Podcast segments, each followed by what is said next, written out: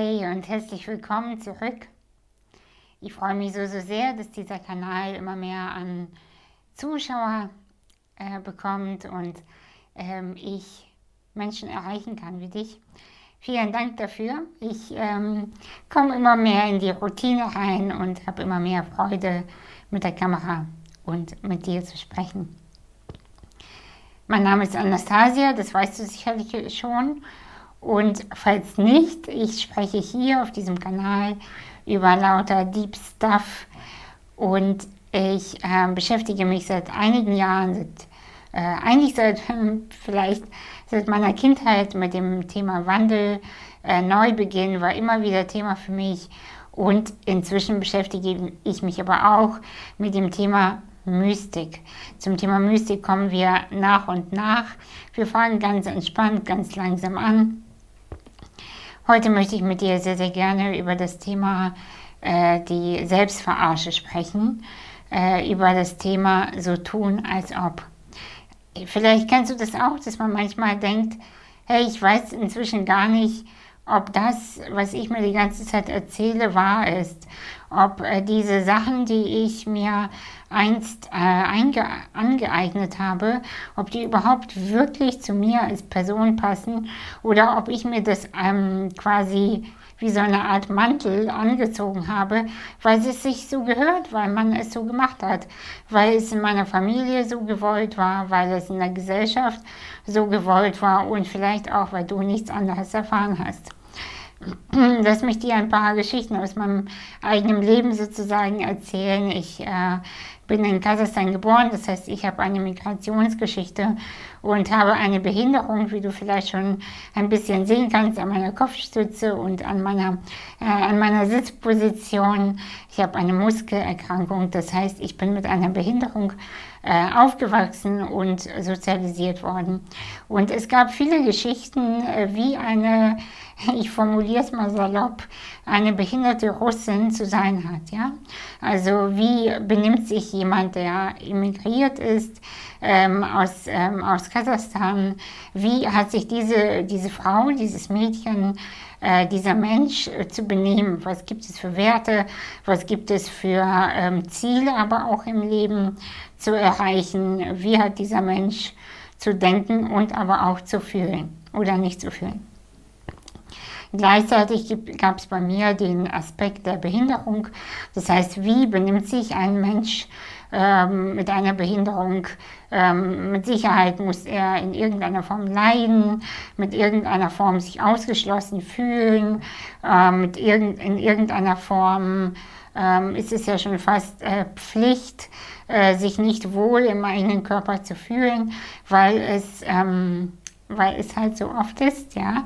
Und ähm, es gab eine Situation in meinem Leben, ähm, äh, ähm, ich, äh, das war eine ganz äh, lustige Situation, über die habe ich auch in meinem Buch geschrieben.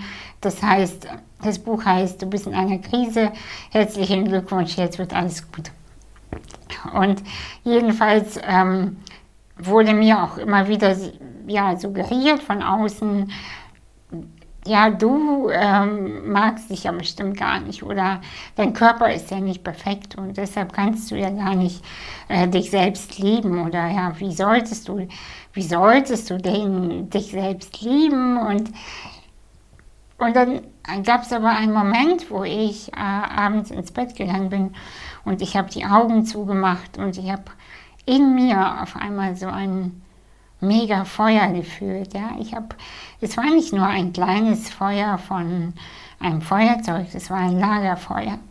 Und ich dachte, ich finde mich richtig gut. Ich finde mich richtig gut. Ich habe in mir eine enorme Lebendigkeit gefühlt. Ich habe in mir ein enormes Feuer gemerkt. Und dann habe ich gedacht, aber es passt ja gar nicht, weil alle erzählen mir doch, dass ich mich nicht gut finde. Aber ich finde mich gut. Und alle erzählen mir, dass mein Körper nicht perfekt ist, aber ich finde mich perfekt. Oder annähernd perfekt. Oder zumindest okay, sehr okay. Und damit umzugehen ist übrigens gar nicht so einfach. jetzt würde ich gerne ein wenig zurück. Vielleicht gibt es auch bei dir Themen, wo du merkst, du tust so, als ob. Ich gebe dir ein paar Angebote und du kannst ja mal gucken, welches davon mit dir resoniert. Vielleicht tust du manchmal, als wärst du nicht so klug, um in deinem Freundeskreis akzeptiert zu werden. Weil wenn du zeigen würdest, dass du wirklich klug bist, dass du schnell denken kannst oder dass du eigentlich ganz andere Entscheidungen treffen würdest als deine Freundinnen oder Freunde, dann würden sie dich nicht mehr verstehen. Und vielleicht tust du dann so, als wärst du nicht so klug. Vielleicht tust du manchmal so, als wärst du unglücklich oder unglücklich her, als du es wirklich bist. Weil vielleicht es bei euch so etabliert hat, im Familiensystem oder im Freundeskreis, bei der Arbeit, ähm, dass du immer der oder die unglückliche Person warst. Dass du immer die warst, die ein bisschen melancholisch war oder immer, immer pöbelig. Und entschuldige, ich habe gerade rübergeguckt, weil da ein, ähm, eine Meldung kam, dass äh, der Akku fast leer ist. Und manchmal tun wir so, als wären wir nicht so ganz ähm, glücklich, weil es ja auch irgendwie fast schon angesagt ist, unglücklich zu sein. Es ist dann unangenehm zu sagen, ich bin glücklich, obwohl mein Vater vor drei Monaten gestorben ist. Es ist mir unangenehm zu sagen, ich bin unglücklich, obwohl ich eine Trennung erlebt habe. Es ist dir vielleicht unangenehm zu sagen, dass du über bestimmte Dinge sogar erleichtert bist, weil sie in einer Gesellschaft nicht so angesehen sind, nicht so angesagt sind, über bestimmte Dinge sich zu freuen oder nicht zu freuen. Ja, ich hoffe, du verstehst, worauf ich hinaus möchte. Und es ist okay, weil unser allererstes Ziel ist, immer und immer wieder in ähm, Systemen dazuzugehören, um welchen Preis auch immer. Wir wollen immer in irgendeiner Form ein Teil von sein. Und ein Teil von einer Gruppe, einer Familie, einer, ja, von wem oder was auch immer, bedeutet manchmal, dass wir unseren Kern, eigenen Kern verraten. Vielleicht bist du gar nicht so introvertiert, wie du tust, aber es hat sich so etabliert. Es ist halt immer die leise. Es ist halt immer die, die so schüchtern in der Ecke steht. Bist du aber vielleicht gar nicht. Vielleicht bist du gar nicht der Mann, der so unsensibel ist oder der so wenig checkt, wenn du weißt, was ich meine. Vielleicht bist du eigentlich jemand, der ganz, ganz soft ist und eigentlich nach Verbindung sucht zu den anderen Frauen, zu anderen Männern, der eigentlich nur gesehen werden möchte. Aber manchmal fahren wir uns in eigenen Mustern so fest und dann wissen wir gar nicht mehr, ey, wie komme ich denn da jetzt raus? Ich habe mir das so eingebrockt, ich habe mir das jetzt irgendwie hier einge, eingepflanzt, aber ich habe keine Ahnung, wie ich hier rauskomme. Was mache ich denn jetzt? Was mache ich denn jetzt damit genau? Und weißt du, der Punkt ist, falls du dich fragst, warum, falls es dir im Moment nicht so gut geht, äh, und du dich fragst, ich weiß gar nicht wieso, ich finde gar nicht den Ursprung oder irgendwie, es ist so ein Unwohlempfinden, äh, also so ein Unwohlsein, ohne, was so ein bisschen diffus ist, weil ohne einen bestimmten Grund. Und dann sucht man sich so bestimmte Gründe wie, äh, ja, meine Kinder, ja, mein Partner, ja, meine Arbeit, bla bla bla. Aber eigentlich ist immer und immer wieder nicht als Hauptaspekt, aber einer der Hauptaspekte, der Grund, dass wir an bestimmten Punkten nicht ehrlich mit sich selbst sind. Dass wir, dass wir nicht ähm, wir selbst sind in unserem Leben. Und der Punkt ist, ähm, das ist übrigens einer meiner Lieblingssätze, der Punkt ist, ähm, die Seele lässt sich nicht bescheißen. Selbst wenn du bei der Arbeit oder in deiner Beziehung, wenn ihr euch seht, ein super Schauspiel hinlegst und ähm, alles ist toll und alles ist okay und pff, sie hat es nicht gemerkt, er hat es nicht gemerkt.